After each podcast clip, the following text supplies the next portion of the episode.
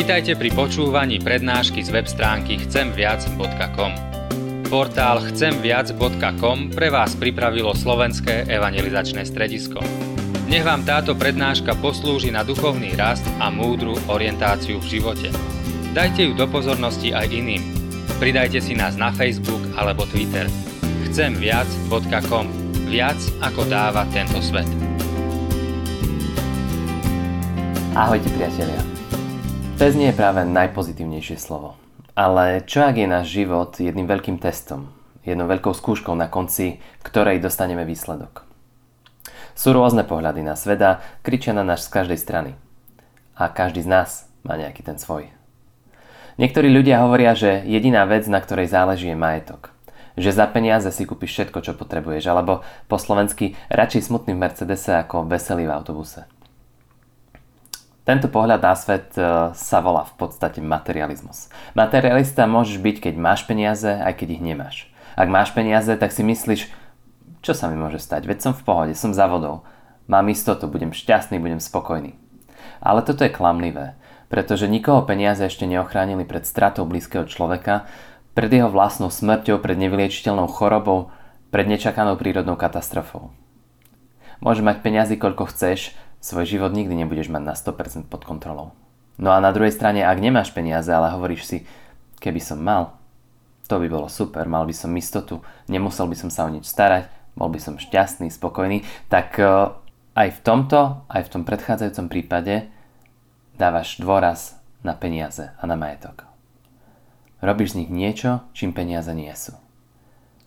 No a v tom nás majetok zaslepuje pred realitou. Ale viete čo? Ježiš povedal na takéto niečo? Dajte si pozor a varujte sa akéhokoľvek lakomstva, lebo život človeka nezáleží v rozhojňovaní jeho majetku. Tie najdôležitejšie veci si v živote za peniaze nekúpiš. Na to potrebujeme niečo oveľa viac ako peniaze. Iní hovoria, každý má svoju pravdu, nech si každý verí, čo mu chce. Ideálne, ak nikomu neobližuješ a si úprimný.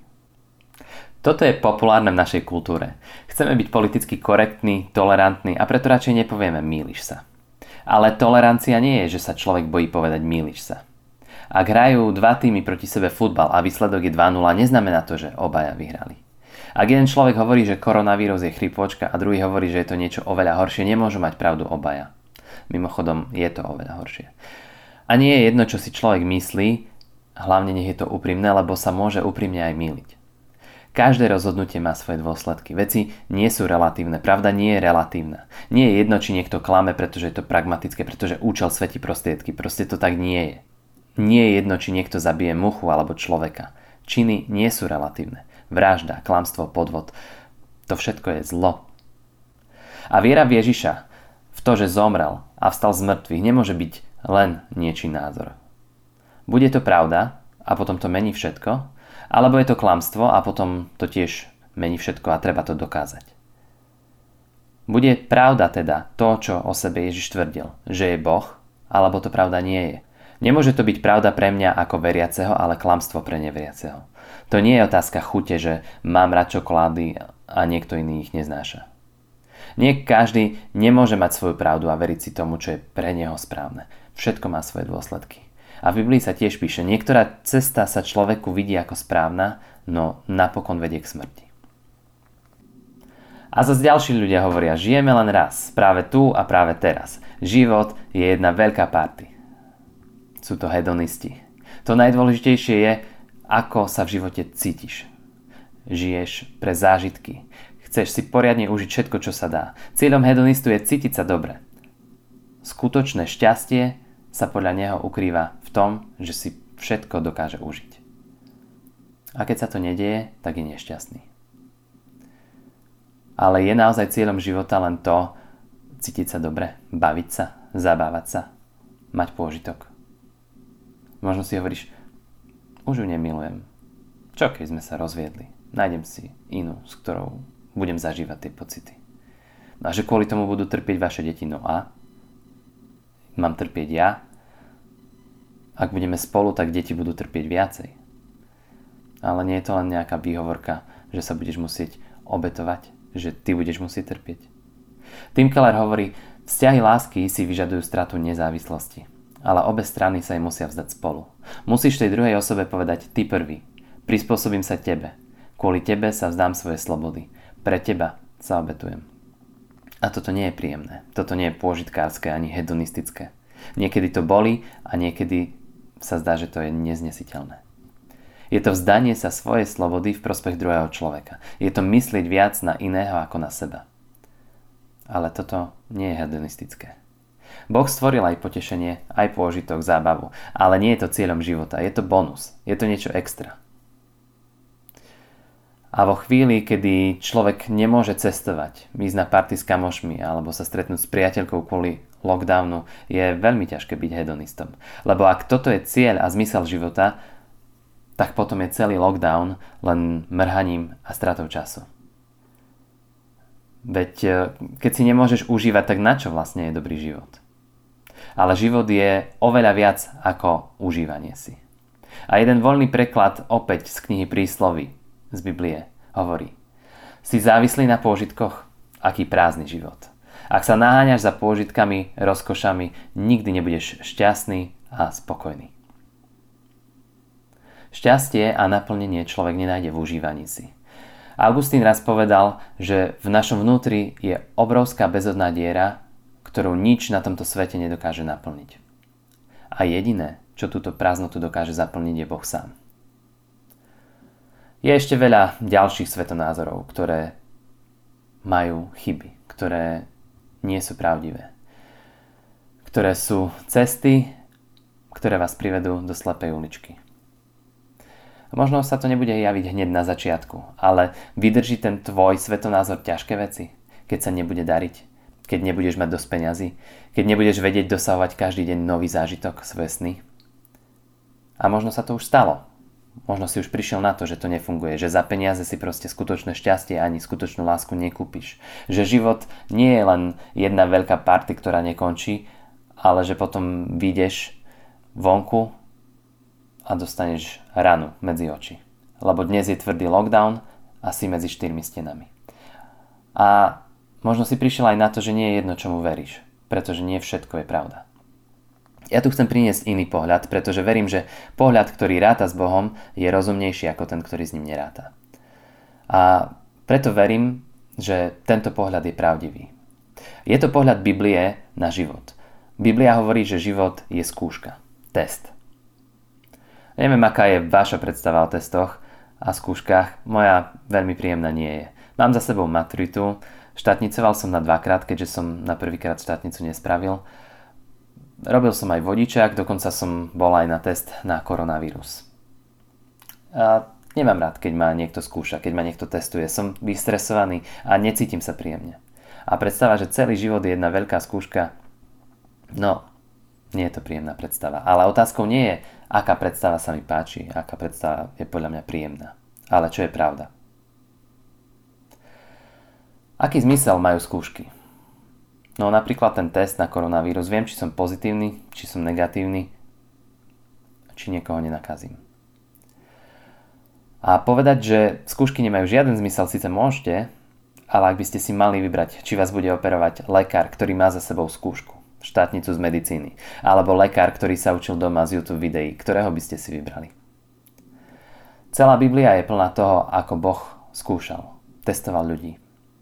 Adam a Eva mali iba jednu skúšku. Budú počúvať Boha a veriť mu, že chce pre nich to najlepšie, alebo si povedia, že oni vedia lepšie. Že budú jesť z toho stromu poznania dobrého a zlého. Všetci vieme, ako to dopadlo. Keď Boh povedal Abrahamovi, že má obetovať svojho syna na oltári, bola to skúška viery. Čo si Abraham cení viac? Boha alebo svoje dieťa? Keď Boh povedal Jozefovi, že sa mu budú súrodenci a dokonca jeho vlastní rodičia kláňať, no a potom ho poslal do otroctva, do väzenia v Egypte, čo iné ako skúška to bolo. Ale Jozef v tejto skúške obstal. A vďaka tomu potom zachránil celú svoju rodinu. A v Biblii je mnoho prípadov toho, ako Boh skúšal dôveru svojich ľudí. Tá otázka znie stále rovnako. Budeš mi dôverovať, aj keď všetko naokolo vyzerá tak, že je to tá najväčšia chyba, ktorú ideš urobiť. V živote budeš čeliť aj ty veciam, ktoré nemáš pod kontrolou, nesplneným sľubom, neriešiteľným problémom, nečakaným zmenám, nezmyselným tragédiám a je veľmi dôležité, ako sa k týmto veciam postavíš. Dnes tu máme pandémiu, ktorá za sebou prináša pre mnohých obrovské výzvy, problémy, ťažkosti. Ale to všetko je skúška. A ten biblický, boží, Ježišov pohľad na svet a život ako taký je, že život smrťou nekončí. Že existuje život po smrti. A potom sa aj na tento život môžeš pozerať ako na skúšku, na kostýmovú skúšku pred skutočným predstavením. A potom každá udalosť, každý deň, každá minúta, každé tvoje rozhodnutie má väčšie dôsledky. Ono cieľom skúšky je príprava na budúcnosť. Keď píšeš test, tak cieľom nie je dostať jednotku, Ačko. Cieľom testu alebo skúšky je preveriť, či máš vedomosti, či dokážeš odpovedať na tie testové otázky a potom, či to dokážeš použiť. Či, či niečo v budúcnosti s tým spravíš, čo si sa naučil. A rovnako tak aj náš život je skúškou a je to príprava na budúcnosť. Na niečo, čo príde. Každá udalosť, ktorú prežijeme, nás pripravuje na niečo, čo príde potom. Boh vie, prečo čelíme skúškam, ktorým musíme čeliť. A vie aj to, prečo sme uprostred možno najväčšej skúšky, akú naša generácia zažila. A má s tým svoj plán. Aj s tebou má svoj plán. Toto všetko má svoj význam.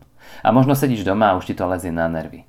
Že sa nemôže s nikým stretnúť a video hovorí to už je skôr pre teba nadávka ako niečo, na čo sa tešíš.